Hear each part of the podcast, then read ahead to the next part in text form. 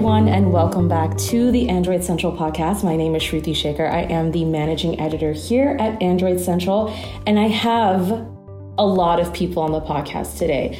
And I'll tell you why I have a lot of people on the podcast today. It's because this week is our 600th podcast episode, and that is so insane. And I feel very excited that I get to speak with all of my favorite people. So let me go ahead and introduce everyone. I've got Harish Jonnalagadda, who is hello. speaking to us from India. Did I say your last name right? I hope I did. Yep. you got it. Awesome. I've got Nick Sutrich. Hi, good sir. Good morning.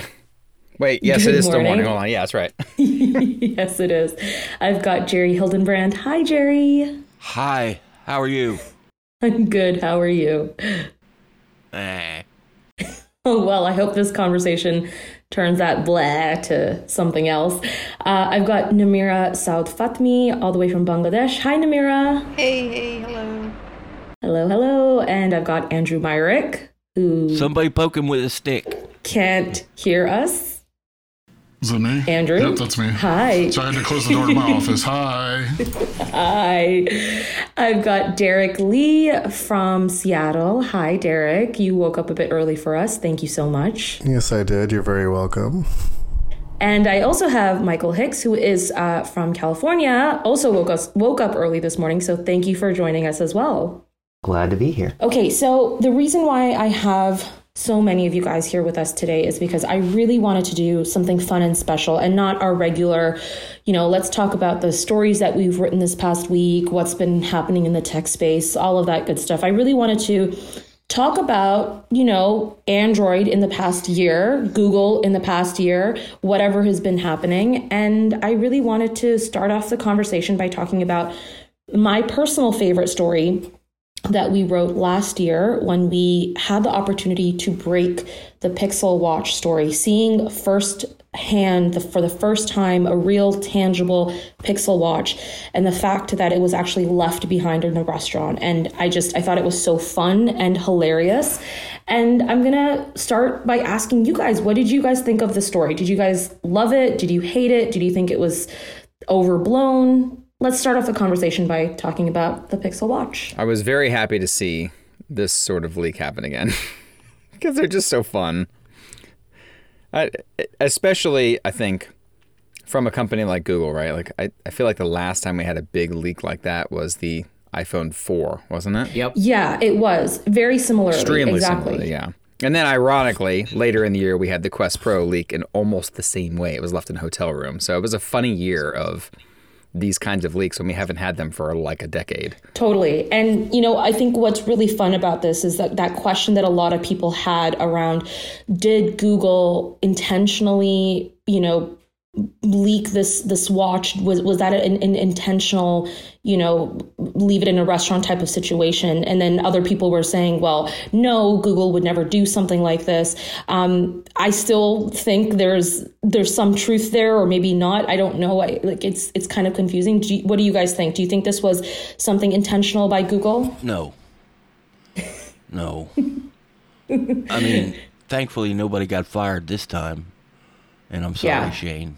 We, got somebody fired from Google years ago because they made a mistake. And that's what this is. Somebody just made a mistake.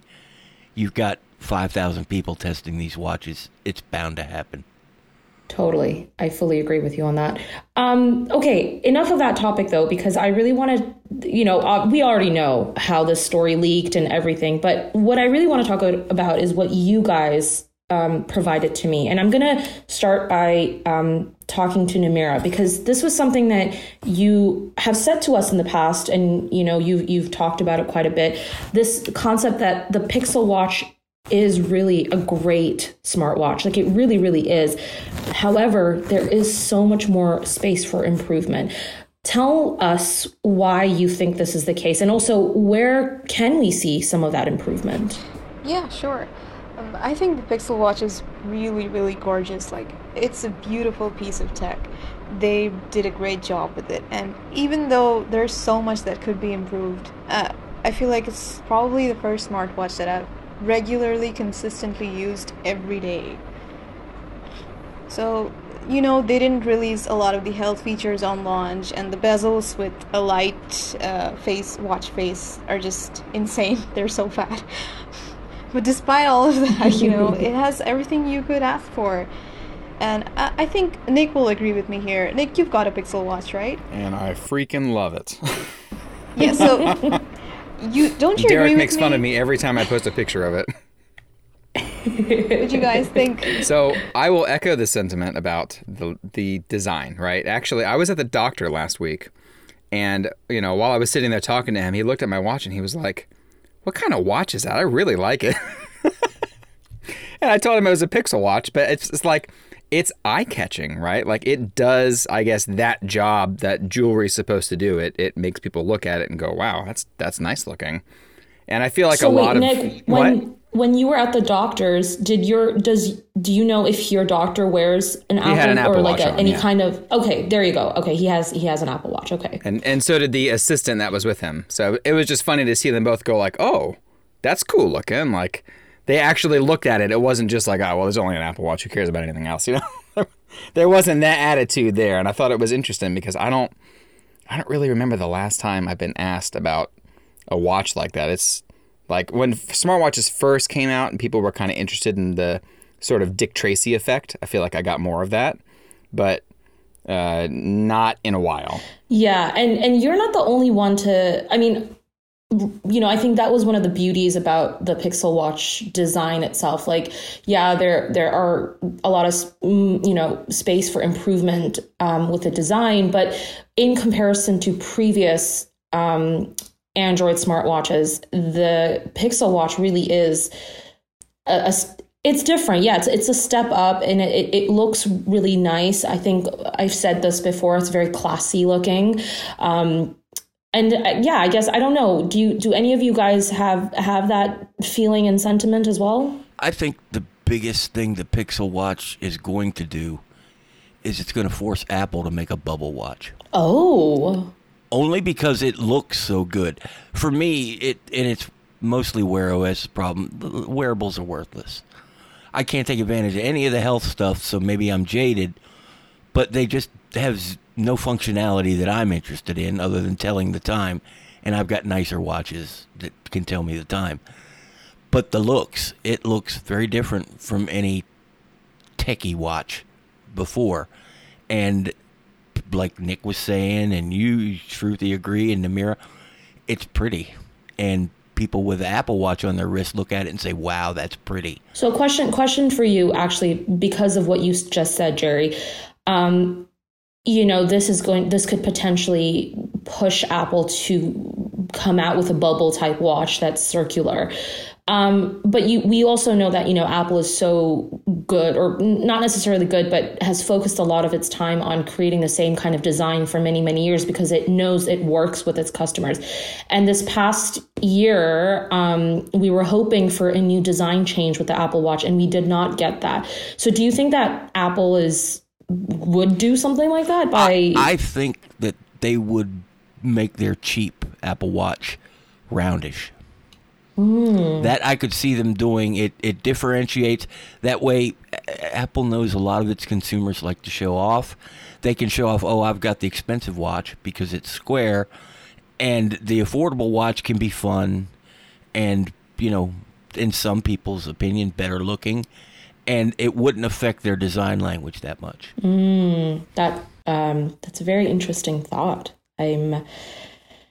Well, I guess we'd have to wait and see if Apple would do something like that. Yeah, but- and you know it'll it'll be 15 years from now, but when Yeah. they do it, it'll be because so many people liked the way Google's watch looked. So I've noticed an interesting trend. I'm looking at this Canalys report. Sorry if I said that wrong about uh, wearable band shipments over the last few years. And if you look at 2020, the highest number of sales were basic fitness bands, like 50, 52%. And almost no one bought regular watches. It was like 30% smartwatches, 17% basic watches. Now, if you look at the end of 2022, it's almost 50% smartwatches and 36% basic watches, and only about 18% fitness bands. So, what that tells me is that people don't like fitness bands anymore. But also, regardless of whether or not the watch is smart or not, they want something that looks good on their wrist. They're fine with just a pretty watch. Mm. So something Mm. like the Pixel Watch that looks beautiful, you know, even if the features aren't great, people might buy it anyway because they just want something that looks good. So Agreed. But I want to go, Yeah. I want to go back to that stat though because you said that in 2022 it was 50% smartwatches and then 37% basic watches and then in 2020 it was Wait, that's you- not what he said at all. What did he say? That's what he said. in 2020, it was 30% smartwatch, 17% basic watch, 52% fitness band.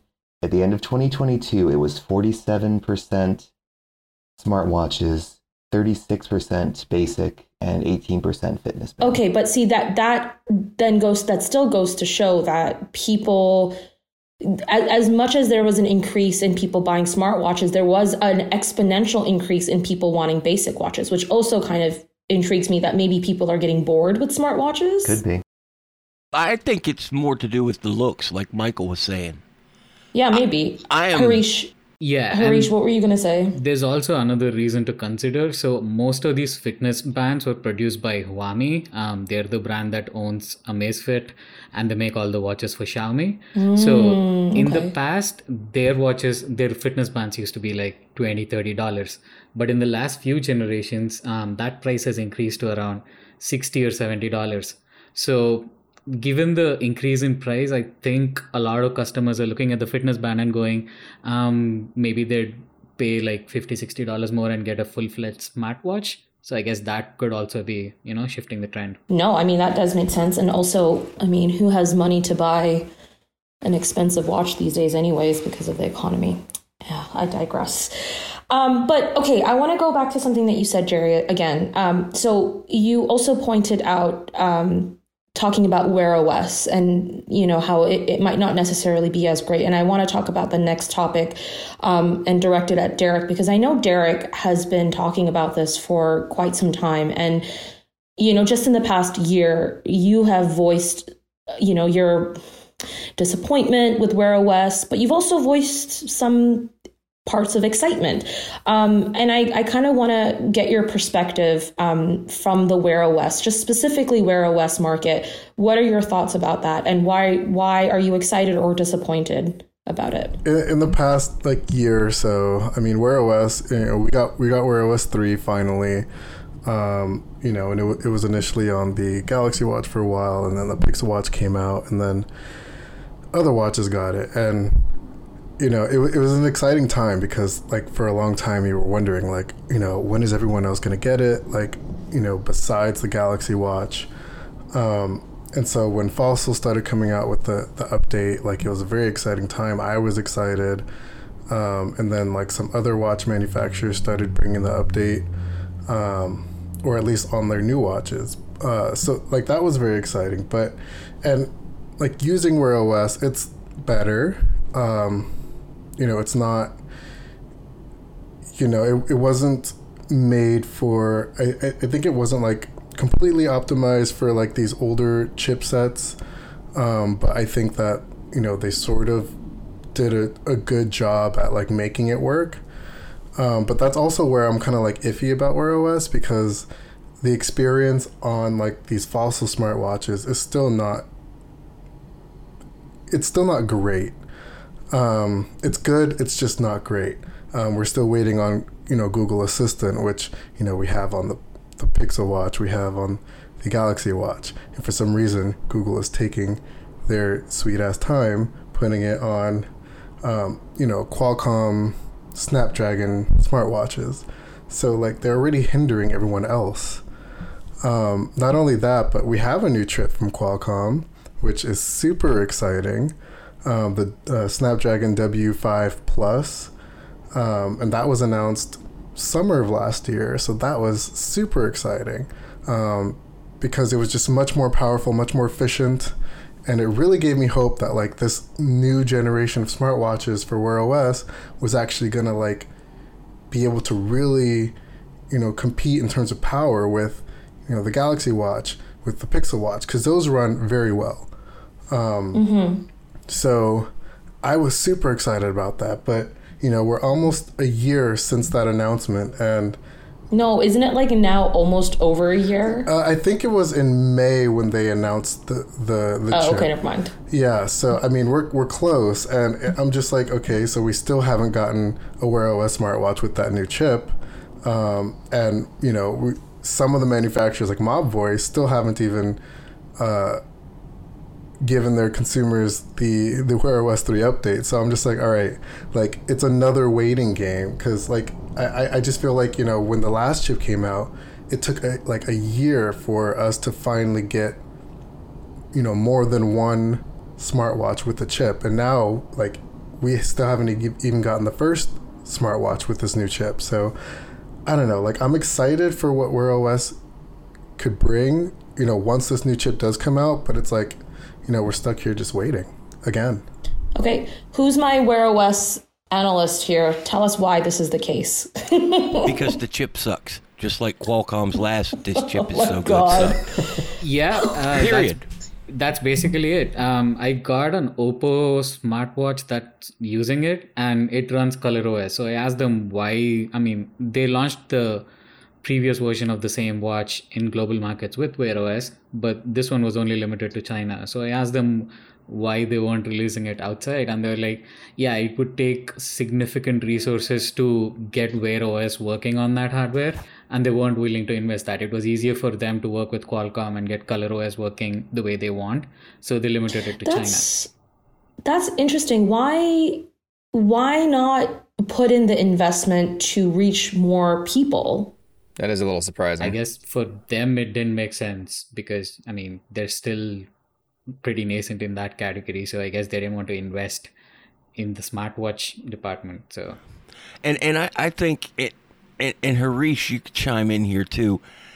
Qualcomm and Google think very differently about compute hardware. Google, because they, they can use the weakest processor. They don't care because they offload everything to smaller, dedicated coprocessors that only do a certain thing. I, I can see Google like building an octopus chip with eight or ten coprocessors, whereas Qualcomm tries to do a lot more on just the processor and builds big beefy chips. And if you design an operating system to work well with one style, it's not going to work well with the other. Hmm. A- And Google is either going to have to change Wear OS back to the way it used to be, and they're not going to. No thanks. Or Qualcomm, or Qualcomm is going to have to change a little bit with their wearable chips, and I don't think they're gonna. Yeah, I mean, and and I will echo what you said earlier about Qualcomm's chips. I don't want to say being garbage because again, that's not fair to them. But I don't think it's. I don't think they design chips that are good for wearables. And I think the Pixel Watch, honestly, is the best example of this. It's a five year old Samsung processor, and it outperforms any Qualcomm watch I've used in seven years, right? Like it- it's been a long time since a Qualcomm watch has felt this smooth, this responsive. I just, I, I don't know what else to say about it. It's it's almost bizarre. That kind of speaks volumes too from coming from you, Nick, because you have stated in the past that the main reason why you have stopped using a, a watch, a smartwatch, is because you know it just doesn't perform to your standards, Yep. and you don't get what you want out of it. But also the fact that now you've gotten the Pixel Watch and you're wearing it a lot more, you're liking the way it performs, um, and there's a stark difference there. Yep. Yeah, and like eh, the the basic things that I use it for, you know, aside from fitness tracking, right? When I'm talking like Google Assistant, okay? Since Google put Google Assistant in Wear OS, it's been terrible until the Galaxy Watch 4, the Pixel Watch, like you know, this era of I guess Galaxy Watch 5 as well. This era of smartwatches and when I use Google Assistant on this thing, it works. And like I hold the button and I ask it a question or I tell it to do something and it does it. And I don't have to sit there and wait and I don't have to wonder if it heard me or if it understood me. Like it, just it works. And that's that has been a problem with so many Wear OS 2 watches in particular for a long time. I mean, I suppose. I mean, personally, I don't use uh, Google Assistant on my smartwatch. I just find that odd. Um, even like I have uh, Why why do you find it odd? I don't know. I like I have the Galaxy Watch Five, and I have Google Assistant on here. I don't use it. And then on my Fossil smartwatch, I have Alexa. I don't use that either. Um, Why, are you too pretentious to not use ass- assistants, Derrek? Like, what's up with that? I well because I also have I also have a bunch of um, smart speakers around me. So it's like if I'm gonna if I'm gonna use it, I'm just gonna talk to one of those. fair. Yeah, and Um, see, Okay. I don't use assistants on my phone. I hate it. Yeah, I so don't I don't do that. I'm the Okay. same way you are, just with a different device. I, I, I okay, fine, fair enough. But I will enough, say okay. too, like you know, everyone talks about how like well, you know, Wear OS three runs on the Pixel Watch. I, I will say that like, even though it doesn't run super well on my Fossil watch, um, Wear OS two runs very well on my Mobvoi TicWatch E3, which is like a sort of mid-range Wear OS watch, still running Wear OS two and on the Qualcomm chip. That's really weird. Um, so yeah, it is weird. Um, I'm not sh- like I almost don't want to like completely blame Qualcomm, um, bec- like for that reason. Um, and you know, we still haven't seen how this chip performs. You know, I don't doubt what uh, Oppo is saying about like you know it's easier to get Color OS, but I want to actually see how Wear OS is running on these new chips before I really like judge Make whether or not decision. like it's a crappy chip. I would say this is the sort of the last straw for me for Qualcomm. If this one Yeah. isn't good, then I'm just giving up on them completely. Like, yeah, there's just no exactly.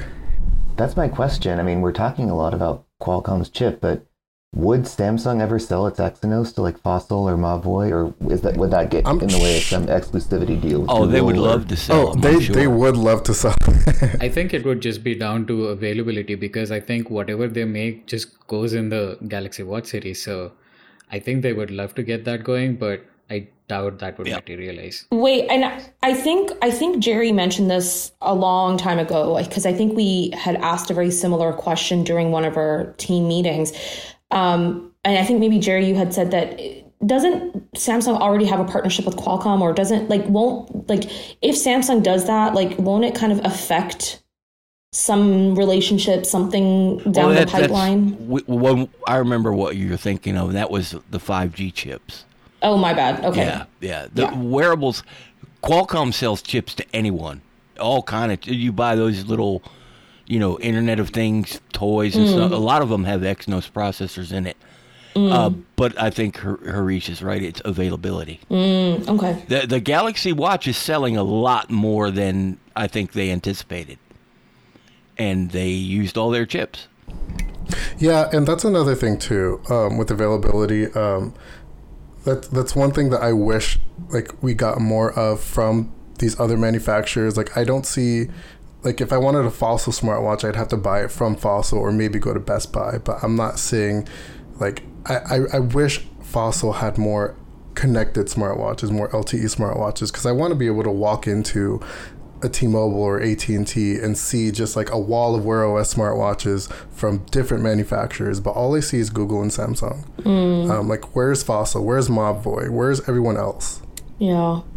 Well, I guess time will tell, and hopefully, you know, uh, in the future we see something like that, and um, that market grows. Um, I, I want to switch gears. I want to talk about a topic that um, we have spoken about in the past, and I think specifically coming from Jerry, he has spoken about this extensively. You've also written about it. You've complained about it, and that is I'll never is the stop. fact. and you will never stop, and that is the fact that it is 2023. Why are there still some manufacturers that barely support Android phones? Question mark, question mark, question mark, question mark, question mark. Jerry, take it away. Tell us your Uh, qualms. I, I three companies come to the top of my mind. I'm going to say their names, and I think that says it all. Uh, Motorola, uh, Samsung, and Google. Believe it or not, uh, we we heard for so long the reason that Google can only support their phone so long is because of the chipset inside. Well, Google now it's your chip. Technically, it maybe it's a Samsung chip. I don't care. I don't want to hear that crap. It's your chip. You designed it. Why don't you support your Pixels as long as Apple supports the iPhone? I mean, answer that for me if you've got a and, reason. and by support, do you mean hardware support, software support, or software both? support, bug fixes, updates, uh, the the actual you know warranty process, hardware support. That's that's a whole other can of garbage. Uh, but you know why? Why don't I know that if I buy a Pixel Seven Pro today, that I won't, you know, need to buy something else if I want the new feature in three years? because they want they these companies want to be able to sell if if they didn't if they did if they supported devices for a longer period then they won't need to make more phones If you were talking about any company but Google, I might buy that. Google doesn't they, they make they lose money on hardware sales. They keep doing it. They make money by tracking you through the hardware you buy. Mm. Google doesn't care if you have a Samsung phone or a Google phone or an iPhone because they're making tons of money off of you. yeah i mean fair enough They they're not holding back just so they can lose another two billion dollars and make a new Pixel. That, that I can't think. You know, there's no way that's the reason. Also, as as many people as I see, like with an iPhone 11 going to like the new iPhone 13, or like you know just jumping every two generations, like I I, I don't really buy that either. Like Apple supports its phones for so long, but people are still willing to upgrade every other phone. Sure. I think I, well, I mean I think that is because people aren't necessarily thinking about the support of their phone. I think they're thinking mostly about the physical features and like the the features that the companies you know talk about during their presentations, which is not the nitty gritty features that you know Jerry or Andrew or Harish or you guys write about, right? Like those those aren't highlighted. Those are sort of in the back end, and you have to go into the spec sheets to actually read about about that. I'm kind of weird with that. Uh, you know, features everybody loves. I don't care about them. Uh, when I buy a product, I expect it to work the way I But you're also you're also not an average consumer, Right, Jerry, right. right? Like That's what I'm are- saying. Yeah, exactly. I'm, Like, you're an I'm concerned about, you know, they put out a, a software, Mm-hmm. you know, update that that makes something worse. You, you need to fix that. You you can't take features away because you had a buggy update. Uh, some kid in a basement in Albania finds an exploit that can steal all your credit cards. I want that to be fixed tomorrow, like it is on my computer. Uh, Debian Linux fixes updates overnight, or provides updates overnight for se- severe stuff. I don't think Google can do it overnight, but maybe they can do it in a month. Uh, th- this is the kind of thing I worry about. That's the kind of support I, I mean. Keep my products in good working order like they were the day I bought them. And I don't want to let Samsung off the hook because I, I'm guilty too. We praise Samsung because they provide updates, timely updates, and all this stuff and fix these kind of bugs, but only on a few phones. So many people are buying phones that Samsung does not care about, and they get to them whenever they feel like it. And you know those those phones count too. Those people count. We we tend to throw cheap stuff off to the side, and we shouldn't. Though, in some cases, they're more important than the Galaxy S24. You know, the next A series is is a more important phone. Yeah. And Samsung is actually doing good on that front because uh, even from last year onwards, they've started rolling out updates to the A series on time. I mean, it's still not as fast as or as timely as the Galaxy S series or the foldables, but they've done a much better job than previous years. And Good. I was I now was move it down by to the. J series. Keep Yeah. going, Samsung. You've got a lot of phones you need to take Does the J of. series still exist? No, they folded that into the A series. But then those phones now get better updates, more long term updates, regular security patches. Some of those are even getting like more than three years of security patches, and that would have been unthinkable just oh, three years ago. But like on Jerry's point, like it is still crazy. Like the first iPhone SE, which launched in like 2016, still got uh the the late like it's still getting the latest I, iOS 15 updates. But we would never see anything on the Android front from that, like similar to that. Yeah, for every good thing that Samsung is doing, there's also Xiaomi, which basically released the Redmi Note 12 and 13, and it's still running Android 12. Um, so the Redmi Note 12 is like their bestseller series. They sell like tens of millions of these phones around the world, and they decided that it would be great to launch it with Android 12, and they still don't have Android 13 on these phones. It's wild. That's wild. If it's anything like some OnePlus phones, I hope they never do it. Yeah. yeah, actually, more than these companies, I think we need to be calling out Chinese brands. Like you have ZTE, Nubia, Xiaomi, mm-hmm. and they never even say how many years they're going to support their phones for. They're always launching them with like old versions of the, the OS, and it's crazy how they just get away with it. And people still buy them. Millions of units. See, that's tough for me. Nobody buys them here, so I don't know about that kind of stuff. You all need to complain really loud, like I do. I mean, in Asia, Harish, you should know this, right? So we're in sort of the same region, and Xiaomi is like king. People buy hundreds and thousands of those. They're affordable, and they look good. That's the biggest problem. So I've called out Xiaomi, I think, now for something like eight years or so. I used to do this um, state of Android update yearly where I used to track how many brands were rolling out updates actually on time um, as they promised. And it got to a point where brands started releasing so many phones that I just couldn't keep track of those updates anymore. It was crazy. Like Xiaomi by itself releases like 50 or so phones a year if you count all the regional variants and all. And all of those are different enough that it would need a separate update on its own. And they don't bother updating those phones. So the Android 12 thing that I mentioned, that phone launched like in December and it's still running Android 12. And we're already getting to the Android 14 public beta now. So that's just crazy. I still have nightmares about updating the when will my phone get Android 12 article. oh god.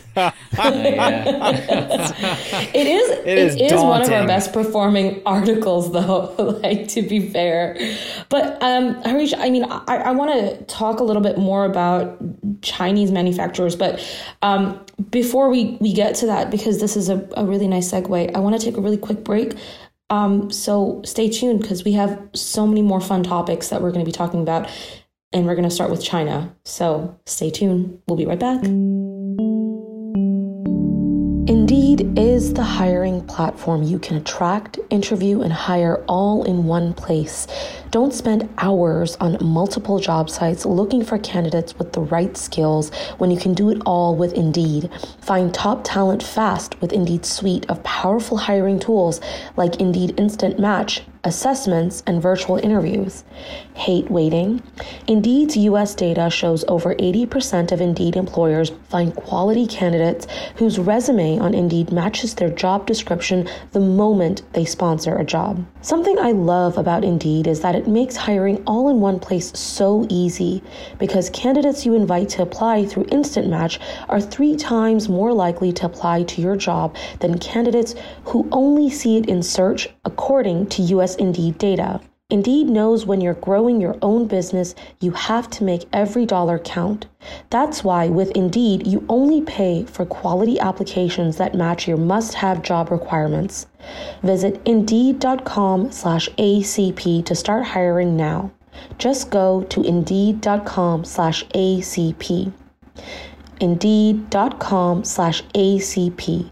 Terms and conditions apply. Cost per application. Pricing not available for everyone. Need to hire? You need Indeed.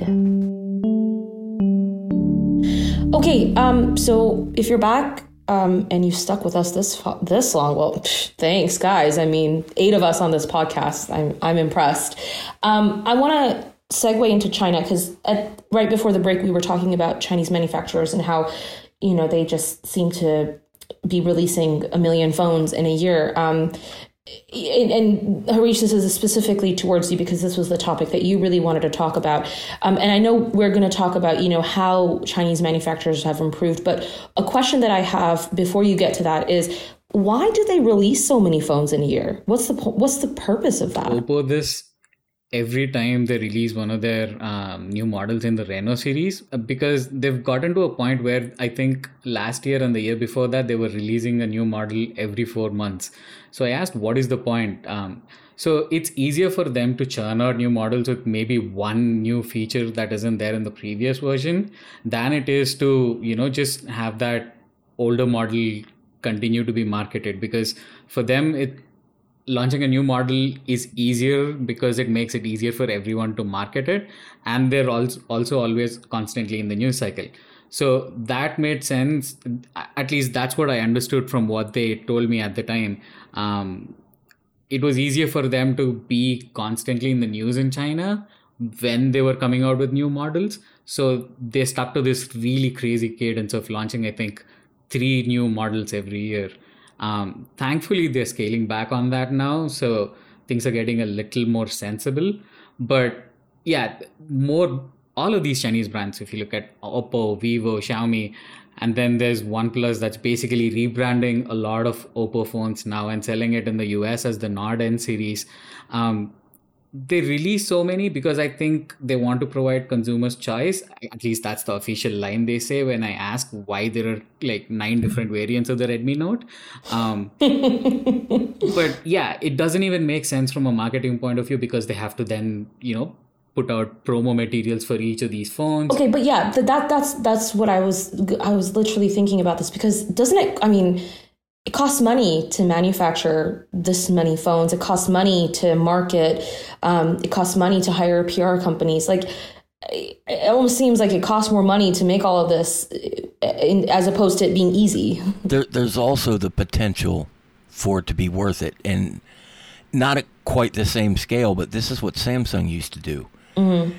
And I know Samsung relied heavily on customer analytics. They purposefully would release two different versions of uh, almost identical phones with a slightly different feature set and then look at user analytics and see which features were used the most.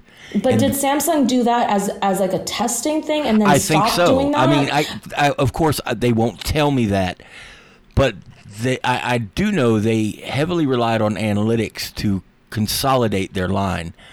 But that makes sense if you're just doing it as a as a testing thing, you well, know, may, periodically. but maybe that's what companies like Xiaomi are doing, and they can do it at a much higher scale because they can build phones cheaper than Samsung can, and they have a market that's very hungry for mid, you know, mid range, low price phones. Right. So throw out 15 different models, see which features people actually use, and then next year your expensive phone will have those features in it. Fair enough. Oh, Okay, so Harish, that being said, um, I mean, I kind of digressed from this topic, but I know the main point of this is, you know, you really wanted to talk about how Chinese manufacturers have improved in the past year. Um, tell us about that. Yeah, um, I see a lot of growth. Um, basically, I've been covering these manufacturers for close to a decade now. And in the past, it just felt like they were releasing phones for their local audience in China and also releasing a global model just because they were targeting markets outside the region uh, like India and Malaysia and Vietnam and some of the other Southeast Asian countries. So there was always a big issue with the software because it was primarily aimed at a Chinese audience. So you could feel that it wasn't customized. I mean, there was a lot of interface elements that just didn't feel right um, and that has changed. That narrative has changed over the last two years, particularly with Oppo and Xiaomi. If you look at Oppo's phones now, they're really good, not just on the hardware front, but the software is really nice too. Like ColorOS is just refined and it feels modern. It doesn't feel bloated like it used to even three years ago and it just feels nice to use. Um, and if you look at a OnePlus phone today, that's basically just running ColorOS. There's virtually no difference between the two. So they believe that they're at a point where they can just, you know, have that software on OnePlus phones in North America and be okay with it. So they've matured a lot on that front. And the other area where they've gotten better is hardware itself. I mean, earlier Chinese phones, they weren't, they still had decent designs, but they didn't have a cohesive language. And over the last two, year, two three years, all these major manufacturers at least got their act together on that design front. So if you look at devices like the Find X6 Pro, it has like a gorgeous two tone finish and a large camera and it looks distinctive. So that I couldn't say that for Chinese phones in the past. All of these brands have their own visual identity and they partner with all these other manufacturers to create large cameras and tune those cameras. And that's also an area that has changed.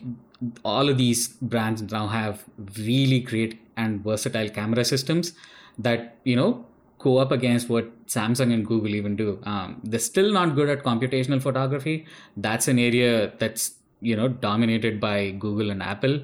I would like to see Xiaomi and Oppo work on that a bit, and they say that they are. But when it comes to the sensors and the way they're tuning these, there's been a significant difference uh, compared to even like two, three years ago. Yeah, I, from what I've seen, uh, Xiaomi in particular does more with hardware than Samsung or Google or Apple. They they produce you know raw image data better than any of the big three. That's that's been going on to the foldable. You know, all those gains have switched to the foldable front as well. And this was one area I was particularly excited about because when Samsung started rolling out its foldables, I was like, okay, this is interesting. But I really want to see what Xiaomi and Oppo and Honor and Vivo and all these brands do because they take that hardware and you know make it more accessible and Xiaomi's done that with the Mix Fold 2 series and it was really good. It was lighter than the Z Fold 4 um, the hinge was better, it was lighter, and it had a bigger battery. The only issue was that none of these phones are available outside China. I don't know why they I don't know why they don't release it. I've asked brands. They say that you know they're gauging initial interest, so it may still be a while before we see these phones.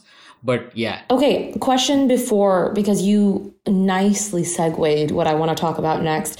But in terms of the foldable market in China, have Chinese manufacturers been able to address some of the issues that North American um, consumers have complained about when it comes to foldable devices? So, like for example, the crease or like the the materials used. Like, do you think Chinese companies have kind of figured it out? Oh yeah, absolutely. So Chinese brands have always been great at nailing hardware, and Oppo in particular has done amazing stuff on this front. Um, the Find N2, that's the fold-out style foldable.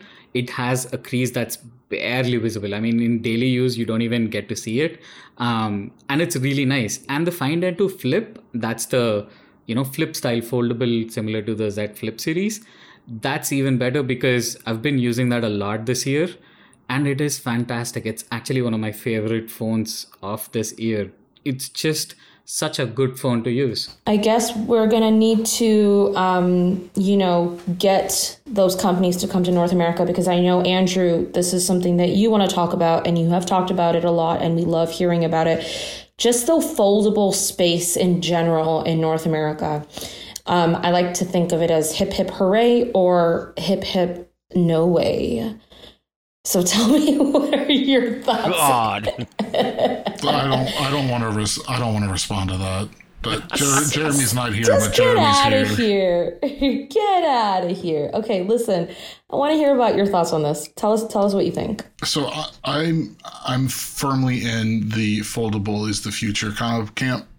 Uh, there is a place for slide phones. Not everybody wants a foldable phone. There are still some durability concerns to be had, like with uh, I mean Nick and Nick's wife, her Flip Four just broke, right, Nick? Yep. Yeah, and like if you go on the Galaxy Fold subreddit, there's a bunch of people who, you know, six months or a year after after owning the phone, it, it starts to break and the screen will go black. You just unfold it one day, but there's still so much room in this. The, the, what gets me excited is there's so much room in this space for the the market entirely to grow, as long as consumers keep buying them because uh, there are improvements to be made to the foldable. If you look at like the latest Huawei Mate, I don't remember what it's called off the top of my head. The the it, I, what's that? It's the X3. Yeah, that thing is so slim. I want one now, but I'm not going to pay extra on top to have it imported and not be able to still not be able to use it. right. Like, I, I want more competition, and there's rumors that Google is going to uh, really be the Samsung's only competition or first competition here in the states when it comes to like the fold because we always already have like the the Motorola Flip, and there's rumors about a successor to that coming. Um, yeah, I guess it'll be like the smartwatch space over here, where it's just Samsung and Google, right? On on our, I guess, non-Apple side of things. Yeah, OnePlus is going to roll out a foldable this year. Yeah, and it'll and I think it will come to North America. But even then, I mean, if you if you think about that space in general, I mean, like we we all know that the two dominant players are Samsung and Apple. Um, and and even if if OnePlus comes into the mix of, of bringing in a foldable device, Samsung will still overpower that market share. But my question, or I guess I guess the thought that I have here, and we've again we've talked about this before, is this idea of like you want more competition, Andrew. Um, and that competition would come from companies like Google and Apple. But we know that neither of those companies would ever do something unless they really believe well, maybe not Google, but specifically Apple would not do something unless they really believe that there is space for this market, that this market is something that's going to grow. Why do you think they haven't created something, especially if they believe that, you know, they don't think that there's something there yet, especially because you are so much on the camp that the, the future is the foldable? Uh, because they're too worried about screwing up their first AR VR headset. Fair enough. I mean, there, there's. A, I, I think that they're putting all of their focus into whatever headset could maybe might be announced at uh, WWDC, and they have been for the past few years. Which is why the only major change, only two major changes that we've seen on the iPhone, are the dynamic, the, uh, the dynamic island, and the move from like rounded edges to flat edges. Like they they haven't done anything else. iOS has been a mess iPad OS continues to be a mess. They can't figure out how to make multitasking like splits, not even split screen, but like floating windows work on iP- on an iPad. Uh, and this is the most valuable, like the most profitable company in the world, and they can't seem to figure it out to save their lives. But you look everywhere else, almost everywhere else in the Android space, and they figured it out. Google's been going and making like massive changes to finally. I mean, they needed to do this years ago, anyways but they've been updating their apps to support larger displays and actually like recognize that tablets are a thing instead of just saying, you know what, if the if the app developer wants to make it for a tablet, they can do that. If not, we don't care. And like that is also transition like that's also tying into foldables because these aren't just like vertically vertical six and six and a half inch displays anymore. These are dynamic actually dynamic displays. Right. And and the aspect ratios too. Like we have several different kinds of aspect ratios. You have like the and they all suck. They all suck. I, I disagree. The you know Sam, samsung's is taller versus wider and then and it's horrible. I i would rather have yeah i would rather have the the wider oppo style. I i can't i can't anytime you send me a screenshot from your foldable Nick i just i can't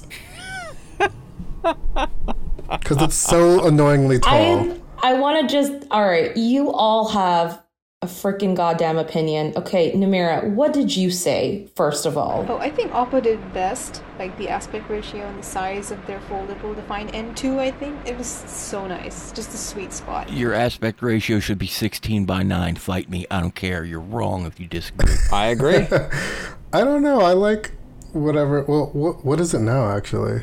21 by 2.6 or something stupid. I do think that's a little. I don't know. I, I like back in the days when when LG was all about the uh, what is it, 18 by 18 by 9. Yeah. It's just because you're an LG. I think I think that was nobody cares spot. about LG. They're dead, Derrek. Oh my god! All right, well now we're clowning, but I want to go back to something Andrew said about, or Shruti, somebody, one of y'all said, why isn't Apple making a folding phone? And I think a big reason that nobody talks about is because of what happened to Nick's wife's phone and that. Well, don't Reddit, don't don't talk about it too much because he's writing an article about it's, it. It's oh, fine. Well, my my article that, is mostly about the experience, so it's okay. Talk, you could talk about it. There's there's still durability issues. Yes. Period. You could make a folding phone that's less likely to break, but nobody would buy it because it's not razor thin. We demand you know, sex phones appeal. be thin. And did you just say sex appeal? That's what it is. That's yeah. what it is. I mean, it's no that that that oh I, I'm not even gonna. I don't. I, oh I don't want to. Harish. Get out question of here. question for Harish, right? Um, I don't commonly see people talk about Chinese foldables or you know whatever breaking like this. It, is that more common with Samsung phones because the crease is so much narrower, or is it just that more people have Samsung phones, so we hear more noise. Yeah, I think it's because of the fact that Samsung sells a lot more than any of these Chinese brands. But um, the current generation of Chinese foldables that I've used feel more durable, um, at least with the hinge. They're using a lot of different materials for the hinge. I think Honor went with titanium for it so that it's lighter but still somewhat more durable.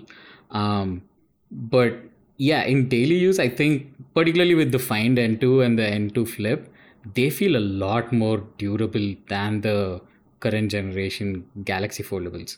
So I think it could be a combination of both. Nick, I want you to say narrower, narrower, like 10 times really fast right now. Narrower. I, I can't. Harish, who makes the displays for those? For like the Oppo? Is it is Samsung making the displays or is it L, is it a combination of Samsung and LG? I think for like the for the majority of those Chinese flip uh, foldable phones. Some are Samsung um, for the outer screens at least, but I think some could be BOE or uh, other, you know, OEM partners. Gotcha. So they don't usually disclose that, but yeah, it's not Samsung for most vendors. Actually, just to interject, sorry, it might be Royole as well. Have you heard of them? Oh yeah. I always yeah, I for, always forget about them. And that's a thing too. Um, I mean, I I know that LG's bendable display level is more durable than Samsung's, and that's probably a byproduct of how Samsung incorporates its its OLED, you know, panel into the display layer. Uh, but Samsung's looks a lot better. So you know, who do you go with? You you you go with the one that looks better because that's what people demand. You also go with the one that you know, you know, you know the name of. I mean, I'm sure people know Xiaomi, like name, but I think average consumers will hear Samsung and be like, "Oh yeah, like dude, I've gone shopping with my dad for um like an electronic device or whatever. And he'll he always comes to me and he'll be like get samsung or you know get get this because he knows the brand and he's like yeah it's a good company. It's it's it's very good. It's durable. And i'm like but you know there's other brands. And he's like no no no no. Samsung samsung get samsung. So i think i think it's a name thing too right? Like you know samsung has sold so many phones etc but samsung phones look better you know from a display point of view and that people recognize that, so they tend to want a Samsung to screen because they know it looks better. So it's it's a big circle, and I think you're absolutely right. Yeah, like being in the U.S., Samsung is huge, and I recently uh, met someone from from Europe um, who was visiting Seattle, and he had a Xiaomi phone, and it thoroughly surprised me. Um, and I asked him about it. He's like, "Yeah, Xiaomi's really great." And so that that was like you know I I of course know Xiaomi, but like just the fact that like just a regular consumer was just so like gung ho about Xiaomi, just like Actually, loved them. I'd like to say something here, Derrek. Thanks for bringing that up because I think what you all are talking about it's very specific to the North American region. As as soon as you step out, you know, in Asia, in the Middle East, wherever you go, we have so many different brands. There's so much competition the tech space is just more exciting and people actually use those brands. It's not just samsung apple you know. And i wish we had that here. Like i want xiaomi phones here. Yeah. But it's also the the difficult aspect is not i mean i don't want to get too political with this but we know part of it has to do with politics. But it also has to do with how these brands work with carriers because in North America, it's all about carriers and that's how they sell phones, right? Um, I want to leave the last word to Andrew because I know you wanted to say one last point, and then I do want to talk about something that is completely unrelated to phones. So take the stage, Andrew. What was the last thing you wanted to say? Yeah, I just wanted to go back to the Apple foldable thing. Like, if you, I remember, I don't remember if it was the iPhone 6 or the iPhone 6S, the backlash that Apple got because if you put your phone in your back pocket and sat on it, it bent. Mm-hmm, like, mm-hmm. They're not going to let that happen again. There's yeah. there's no way that they'll have that much backlash that's making you know because Apple's in the news all the time anyways. Tim Cook's not going to let that happen. Absolutely, I 100% agree. Okay, we've had a lot of fun talking about phones um, this entire time, but I do want to change the topic to something we write about extensively about and i would be i mean it would be stupid if we didn't talk about it on the podcast so we're going to talk about uh, Nick's favorite, Nick and Michael's actually, Nick and Michael's favorite topic, which is VR. So, um, yeah, I guess Nick, take it away, and Michael, also, if you want to jump in, you know, VR. Where are we? How has it gotten so good? Where are we going? I, I was actually really What's glad that Andrew mentioned the Apple AR VR headset, whatever the heck they're to do, because I know uh, a lot of the leaks, rumors, news, whatever the heck we want to call it, keeps pointing to the idea that they're not going to be using it for gaming. And I find that so interesting because, you know, my favorite thing about VR, and I think I, I would wager to say most VR users' favorite thing about VR are games. And, you know, a lot of the numbers we've seen kind of prove that. Um, a lot of the people who play every month are playing games. They're not necessarily in dedicated social spaces. There are definitely plenty of people that do. But yeah, it's like I want to see more of a focus on these things being gaming consoles first, something else second. I guess sort of the antithesis of the smartphone, where a smartphone is a jack of all trades. It doesn't necessarily do one thing better than the other. I would rather these things be focused on gaming. And I think we're in a really good place right now with that because, you know, another conversation we had when, when Michael was saying he, he has, what do you say, nightmares about when you used to have to take care of the, the Android 12 update thread. It, it's almost that way with our upcoming Quest games thread. Like, I, I update this article, I swear, almost every day of the week because we st- we there's so much stuff, and I don't I don't want to ignore it. You know, I don't necessarily do it every single day because I don't have time for that. But I, I swear, like every day on Twitter, something new gets announced, or like Michael and I always always have this issue where, oh well, three games came out today that we never heard of. Great, now we like now, now we got to figure out what the heck these things are if they're worth covering, and it, it is astounding the number of games and the number of things you can do right now on on these headsets, particularly Quest, because Quest has the most users. But it's just, gosh, it, it's so much fun to play. I've I've amassed such a good group of people that I regularly play with, and and I don't enjoy social gaming outside of VR.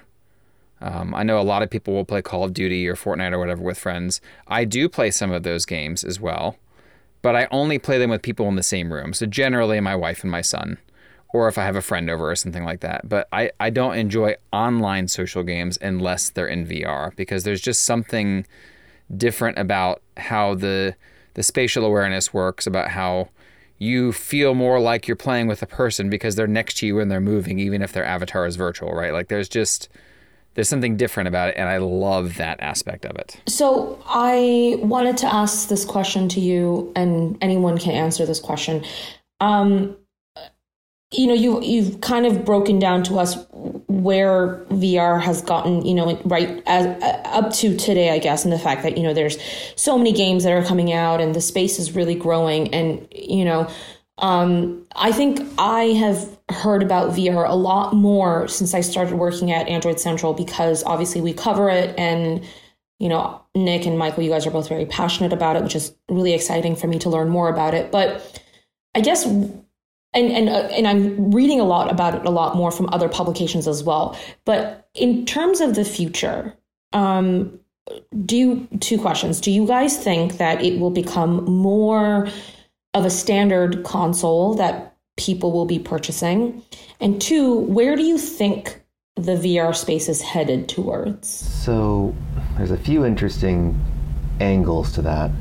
One specifically with Quest, because that's just the big one. That's the only VR headset that's really sold in huge numbers. Is that you know the Quest 3 is coming, and based on the leaks we've heard, it's going to have the equivalent of a Snapdragon 8 Gen 2 inside of it. And currently, the Quest 2 has the equivalent of a Snapdragon 865. So if you just think about the the fact that they are able to make immersive games on a relatively old chip by this point, and then they're going to just blow away those benchmarks and still have it be wireless and but just the graphics improving, you know, that's really going to just help in terms of making games better.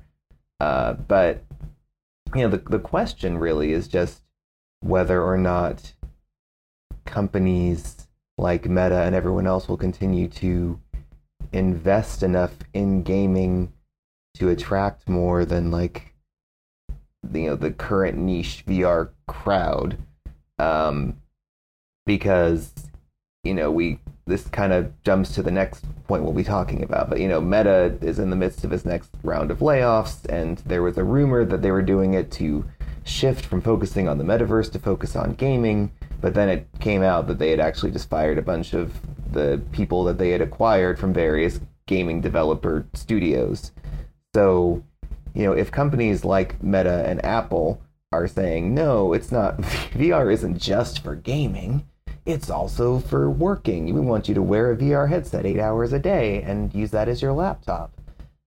I mean, if they're putting all their money into that and then it doesn't pay off because people are skeptical of that, then it'll tank and then people will pull out of VR and it'll just go back to what it was. I mean, in terms of the future of virtual reality, it's really hard to say what's going to happen and whether or not shareholders will allow things to go any further than what it is now. And maybe it doesn't have to be. Maybe we should be satisfied with VR just being a great gaming console that a certain group of people really enjoy and let it slowly grow over time. But companies want more than yeah, that. Yeah, I, I think I know you and Nick are going to disagree, but I think VR peaked. The the Quest 2 was affordable. And everybody that wanted one and people that you know wish they hadn't spent the money bought one.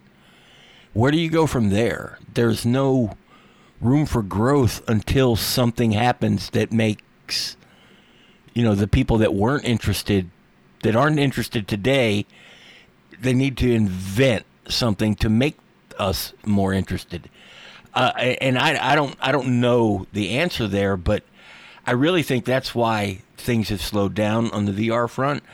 Uh, maybe it'll be AR you know I, I don't know what the answer is but I I do really feel like it's peaked. It's the same people talking about it over and over and over. That doesn't mean it's not a valuable market segment because I do think there's a way to make money with VR.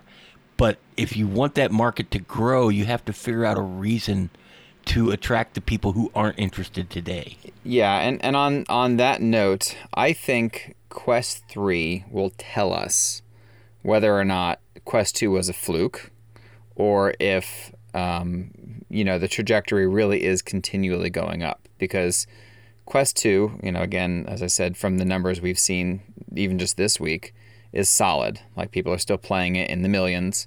There's a lot of money still being made from it. Like the people who use it love it. And maybe to your point, like the people who got it are the ones that really love it. And that's why they picked it up because it was finally affordable. Um, but I, I think part of it too is down to marketing and focus. So I think Meta has been way too focused on too many things, right? Metaverse, gaming, this, that, the other thing. I really think they just need to hone in on gaming right now and let the whole metaverse, you know, uh, wearing it all the time for work, whatever like that, let those concepts slowly play out as hardware gets better, as software gets better, as they figure out UI designs, because anyone who's had a Quest for the last two years will know the UI has changed 15 times in the last 24 months. Okay. They don't have any idea what they're doing and they're throwing stuff at the wall to try to see what people like and how they use it. So we're still in that really early development stage of we don't really know how to make these things the way that, you know, Apple or Google or whatever makes a smartphone because they figured out the UI. And I think it would be better for them to focus on a single thing, in this case, gaming. And I think that will do more good than, you know, people laughing at it because you have a brick on your face when you're trying to work.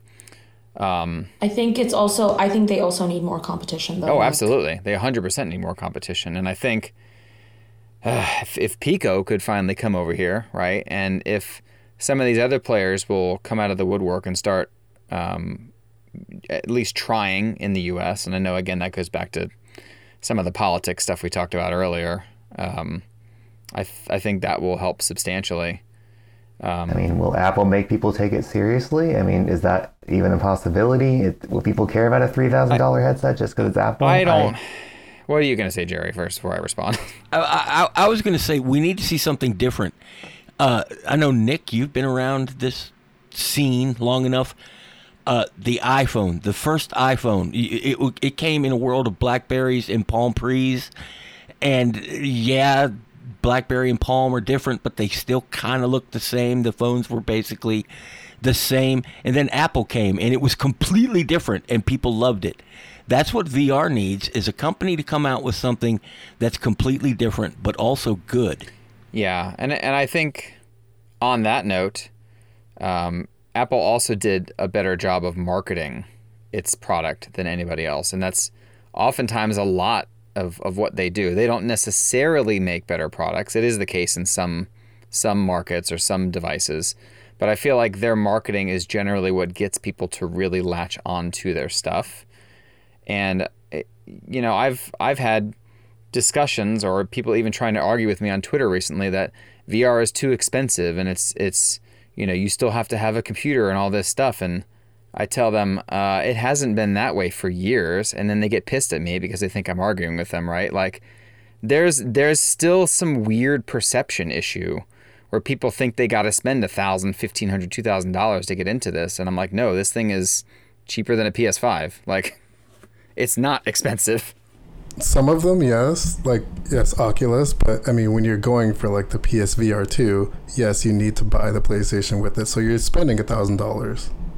Yeah, I mean, this particular conversation I'm referencing was in relation to the Quest, but yeah, right. it's not like there's not the option there, right? Right, but like, but but then like you compare, like you know, like if you want to get into VR, like yeah, you have the cheap option, which is or the more affordable option, which is the Quest. Um, but then like I've I've also I'm, I'm not sure how true this is, but like um, you know I've sort of seen comparisons where like it seems like the PSVR two is better even though it's more expensive. So it's like if you want the better VR experience, you have to spend only more. Michael, only Michael can tell us. Right. And you know the the the the Steam the, the the index, it's probably better than the PSVR in two in a lot of ways too. But you're at the point now where you can buy a, a Quest 2 and it's really damn good. And I don't think I think Nick's right that people don't understand it's not like it was 5 years ago when you had Google Cardboard and the HTC Vive and there was a, a an ocean of difference between how good each one was. It's not that way anymore. The Quest 2 is good enough for anyone. Boom, mic drop. Very, very, very well said, Jerry. But yeah, you know, I want to I want to get to my favorite part of this podcast because I'm already sad and depressed and I want to be excited and happy again, which is what we're going to talk about next and my favorite thing um which is what made you happy this past week. And I have 8 people to get through. So y'all better have something happy this past week. Who wants to go first? I can go. I I might have already talked about this in the last time I potted, but just I've been dealing with uh, a foot issue that just completely messed up my running schedule. And running is the only time I feel alive, basically. But, uh, but yeah, I've I've been able to to get my my I was having to just run like twice a week for just a couple miles, and now I'm back to like I ran nine miles yesterday. I'm I'm getting my mileage back up, and just you know just really enjoying being out there before it. You know, since I'm in California, it's gonna the weather's gonna get warm soon, but I'm just enjoying the last dregs of spring before then and just getting out there. I love it. Okay, who wants to go next? My parrot makes me happy. Good. She's back here. You probably can hear her. Her name's Henry. She's 13 years old now. She knows the dumbest things to say. Like right now, she's doing the Candy Crush game sounds. Unbelievable. Soda can you Crush. can you get her to swear? Does she swear? Uh, yeah, I'm praying that she doesn't because she knows she she can yeah she's my bird so she talks like a sailor but uh she is my constant companion you can hear her because she won't be out of the room with me she follows me around she even goes out to i have a little workshop where i do a little bit of woodworking she goes out there with me Aw. the only time she doesn't go with me is when i'm fishing because there's no way i could deal with her and uh, I just realized listening to her and laughing with my microphone muted that she really makes me happy. I love her. Oh, that's so lovely. Thankfully, she'll outlive me because our dog just passed, and I had a hard time dealing with that. If she would go, I would just lose it. That's how much I love her. So she makes me really happy. We love her too, but I'm surprised you didn't mention that you love how we're recording on 420, Jerry. Oh, see, I didn't even know. I'll be I'll be right back. no, you won't. well, good, good thing, good thing you're. It's the end of the podcast. That's right. Like, wait, podcast's over. All right, peace out. Say hi to the people, Henry. Hi, Henry. Nah, he's not. He's not gonna talk now that you want. Oh, him. now she's quiet. Now she decides to not talk. That's what life is like with a parrot. okay, who wants to go next? All right, I'll go. Um, it's spring, so that means gardening stuff, Ooh, yes. which I love. I just love gardening, outdoors, all that stuff. I know I'm a techie, but man, I'm a sucker for putting plants in the ground. Yeah, no, I, really I am. totally feel you on that one. It it's almost like this um it I don't know, it's invigorating like being able to like see something grow that you made grow. Like that's so cool. It is, and uh, my dad moved to a new place, and the landlord there has a ton of old wood that he's getting rid of, and like you know, from what I can tell, there's nothing wrong with it. And even if there is, I'm going to use it for garden projects, so it's nice to not have to spend a bunch of money on wood this year. I love it. I love it. I love it. Okay, who's next? I'll go. Um, it seems like a bit traitorous to say this, but uh, I uh, I've started my own podcast. Oh, fun. Yeah, um, I haven't. It hasn't like been published yet. Uh, I've only recorded one episode. It's me and a friend, um, and we've been talking about this for months. Um, and I've been kind of just too lazy to get started. And uh, so recently, I kind of just like I was like, all right, let's just do it. So we recorded. Um, What's your podcast about? uh, it's it's kind of just about our lives. Um, we've been friends for about ten years. He's from the Basque Country, um, but he lives in Australia now. Um, and so it, it's got, like each episode just you know obviously just kind of has like a different focus. Um, but uh, it's we've we recorded technically two episodes, but I'm only gonna publish like one is kind of just like a test. Um, and we've recorded our first like official episode, and we're working on recording the second one I think today. So um, I'm just really excited, and once I finish editing and getting it up, then uh, I'll let you guys know so you can check it out. Hey, can I, love be it. can I be a guest on your podcast? Yeah, can we all be a guest on your podcast? Me podcast? and the bird. Um, possibly. Um, You can say no. It's all right. no, say no, no. no, Screw no. that Like, guy. we, we're we're like we're we've been we're kind of like planning a lot of the episodes out, and we know we want to have guests eventually. Um, we just haven't like really planned those episodes out. So um, once we do, then uh, yeah, I'll I'll start inviting some people on. Okay, I want to move on. Move on from you, Derrek. You can't always be the center of attention here. Okay, um, let's talk uh, to Namerah, Andrew, and Harish. What was the thing that made you happy this past week? I've been excited by the Premier League. So that's football, but for the rest of the world, not American football. And I back a team called Arsenal, and I've been following football for I think close to 20 years now. And they've I think nev- everyone knows who Arsenal is, dude. Seriously. Oh yeah. Who? Okay, cool. so yeah, Arsenal have a shot at winning the league this year, and that's been weird because they've never. I mean, they were in a position to win a few times in the past, but they messed up, and it actually looks like they will win. So yeah, it's been thrilling to watch the Premier League this year. Oh, that's so exciting. I love that. Okay, Namerah, I know you wanted to go next. Tell us what made you happy this past week. I'm just happy that I'm surviving the heat. It's super hot here these days. Oh my gosh. Um, yeah, two days ago we had the hottest temperatures that Dhaka has seen in 50 years. Yeah.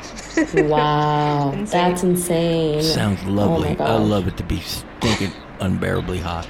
Degrees Celsius, uh, close to 50. It was around 45 ish. I don't That's know insane. Fahrenheit. Yeah. Oof. Okay, Andrew, your turn. Um, I've been playing more of my Steam Deck the last couple, the last week or so. Ever since having the puppy, I have, I can't just sit at my desk all the time. So having the Steam Deck lets me go play elsewhere. Good. I love it. That's one of the reasons why my partner got a Steam Deck as well. So, wise decision to get that Steam Deck of yours. Okay, last but not least, myself. What made me happy this past week? Um, a couple of things. I'm going to say it every episode that we record a podcast.